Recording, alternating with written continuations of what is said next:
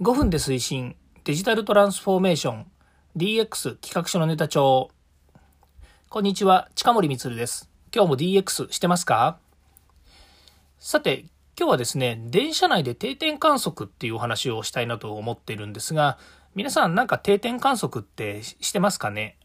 私結構ですね定点観測するのが好きで昔、昔だってうんと昔なんですけれども、渋谷のですね、スクランブル交差点に、えー、のですね、まあ、交差点の脇に座ってですね、ずっと人の流れを見ていたっていうですね、まあ、何をしてたのかって、あの、定点観測をしてたんですけれども、まあ、何をしてたんでしょうね。あの、例えばこういう服を着てる人とか、こういう帽子かぶってる人とか、まあ当時で言えば、あのね、いろいろこういうの持ってる人とかね、まあいろんなものをですね、こう見るのが好きで、まあそんなことをしてたことがあるんですね。まあ今で言うと、ね、なんか不審者に思われるかもしれないんですけども、まあ当時も不審者かもしれないですよね。で、今ですね、電車内でもですね、実は定点観測してることがありまして、それはですね、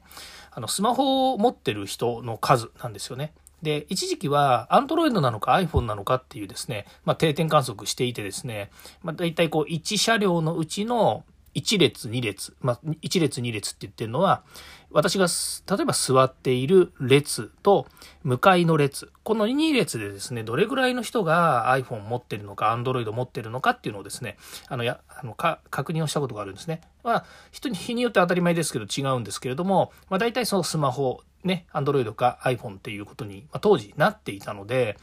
えー、まあ、5人持ってますとか6人持ってますとかですね、まあ、そういったものをですね毎日こうか確認しながら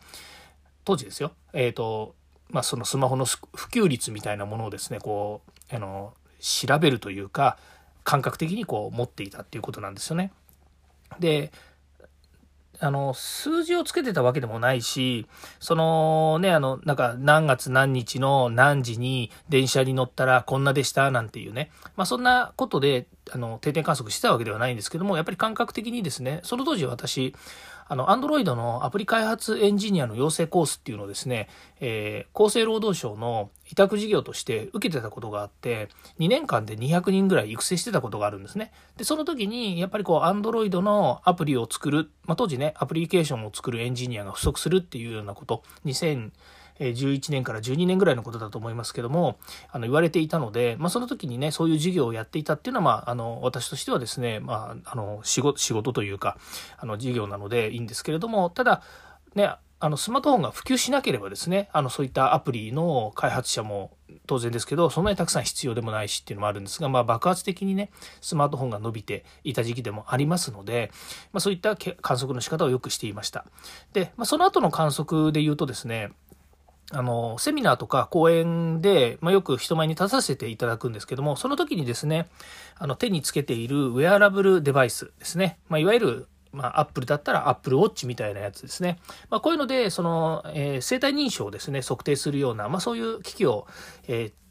つけ、つけてますよね。つけてる方もいらっしゃいますよね。まあ私もここもう5、6年ぐらいつけてるんですけれども、まあそういったものがですね、だんだんこう普及してきて、なんでしょうね、ウェアラブルデバイスみたいな、まあそれはウェアラブルデバイスっていうのかどうかわかんないんですけれども、そういう機器が、まあ、皆さんにどれぐらい浸透してるのかっていうこととか、もしくは、あの AI スピーカーですね。もう今はね、あんまり AI スピーカーって言わなくなっちゃいましたけども、その AI スピーカーを、まあ持ちましたか、買いましたかみたいなですね、定点観測をしたりとかっていうことをしてました。えー、ちなみにですね、そのウェアラブルデバイスですね、あの生体認証のデータを取得できるようなですね、そういうのを持ってる人はですね、まあ始めた、あの、始めた当時っていうのは、その、まあ、定点観測を始めた当時はですね、まあ6年ぐらい前ですけども、まあ、0から5%ぐらいだったんですね。で、今ですね、皆さんに聞くとですね、まあ、あの、手を挙げない人もね、まあ、いるのであれなんですけれども、まあ、大体10%前後なんです。だから全然持ってないっていう感覚ですよね。まあ全然持ってないっていう方変ですね。10%、まあ全体100人ぐらいいれば、え10人ぐらいは持っていますよっていうふうに手を挙げてくれると。で、手を挙げない人もいるので、まあそれさっぴいても5%としてもですね、15%ぐらいいるのかななんて、そんなふうに感じています。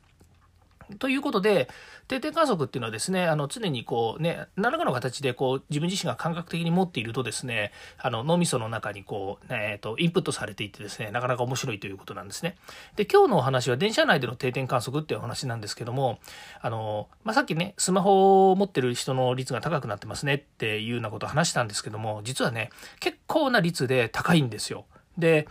えー、iPad とかね、タブレット端末 iPad だけじゃないですけども、タブレット端末っていうのが出てきたことによって、まあ、電車内でですね、パソコン広げたりっていう人もいるんですけども、タブレット開いたりっていう人もいるわけですね。から、まあ、スマホを持ってるのは一般的。まあ、あとは、あの、何にも開かずに、こう、文庫本読んだりとかですね、まあ、雑誌読んだりとかっていう人もいるんですけれども、まあ、そういったものもですね、こう、デバイスの中に入ってきてしまうんですね。で、何が言いたいかっていうと、新聞を広げてる人って最近見なくないですか？まあもちろん、あの、朝の通勤電車だとスポーツ新聞広げてる人っていうのはいるんですけれども、日中はね、なかなかこう新聞広げてる人っていうのがもういないんですよね。あれはもう家で読んでくるか、もしくは電車内で読まなくなったのか、もしくはスマートフォンとかの、えー、ニュース見出しで、見出しじゃねえや、ニュースでこうね、解決してしまうのかってね、いろんなもうこう、えー、考えてみればね、いろんなことが想像できるわけなんですけれども、まあ、あのー、新聞を読む人がいなくなったってことなんですよ。で、これは、えー、線によって違うのかな？私はね、西武線使っているので、西武線だとなかなか少なくなってきましたね。から、朝の、そう、電車の中でも、あんまり私乗らないですけど、JR のね、あの満員電車ね、もうものすごいぎゅうぎゅうで、もうそれこそ、ね、あの、立ってられない立ってられないっていう方変ですね。あの、もう本当にもう人がぎゅうぎゅうぎゅうぎゅうで、もうあっち行ったりこっち行ったりですね、えー、振り回されちゃうようなところで新聞なんて当然ですけど読めるわけもなく、まあ、読んでるつわものもいますけれども、まあ、そういうような時にはですね、あの、本当にスマートフォンさえ読めないので、もうただ立ってるだけっていうね、まあそういう感じになっちゃいますけれども、まあ、その新聞なんて読まないですよね。だから、そういう意味で、その、えー、新聞を読まない雑誌をまああんまり読んでる人もいないっていうこともあるので、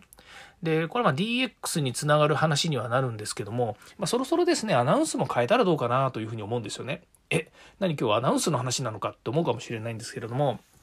あの、まあ、昔からね、こう、定、なんでしょう、定番になっている放送ってあると思うんですよね。まあ、そろそろどこどこに着きますとかですね、あの、足元お気をつけくださいとか、まあ、そういうホームでのアナウンスですとか、それから電車内でもですね、あの、次は何々みたいな感じで、こう、アナウンスがあるんですけども、その中にですね、あの、新聞とか雑誌をね、広げて読むと、周りの人の迷惑になりますので、えー、お控えください、みたいなことを言うのがあるんですけど、いやいや、そもそも新聞読んでる人いないし、とかね、雑誌なんてほとんどみんな見てないから、文庫本だからみたいなものとか、まあ逆に言うとね、あなんか違う意味で迷惑になってる人の方が多いのかもしれないですけれども、なんでしょうね、その、えーまあ、電車の中でもですね、まあ、いろんなものがこう変化しつつある、もしくはその人の行動とかですね、生活様式っていうのがまあ変わってきているという中で、その新聞のアナウンスいるんかね？というふうに思うようなこともあるわけですよね。で、これはまあ私だけじゃなくてですね、やっぱりそういうふうに思う人もいる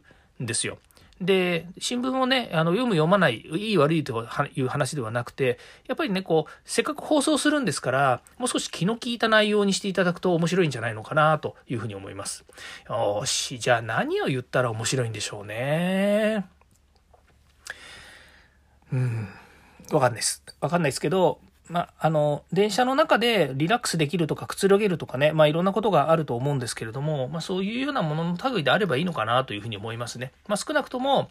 あの、電車でね、今、こう、えー、コロナウイルスの影響とかもありますので、まあ、そういうね、アナウンスもしているので、まあ、それも絶対、あの、必要だし、あの、そういったことをね、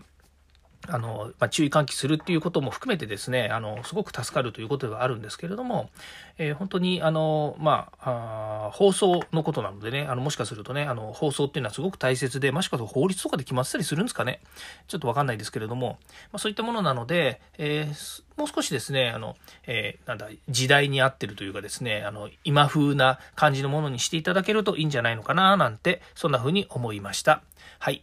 まだんですね、えー、年末近づいてまいりまして、今日はですね、12月の27日月曜日なんですけども、もうそろそろですね、えー、今日あたりから、えっ、ー、と、なんでしょうね、年末年始のお休みに入ってる方もいらっしゃいますよね。あ明日まで、えー、明日まで納会っていうお客さんが、えっ、と、先週ですね、あの、来週の火曜日までなんですよ、なんて言ってる方もいましたし、まあ、私は、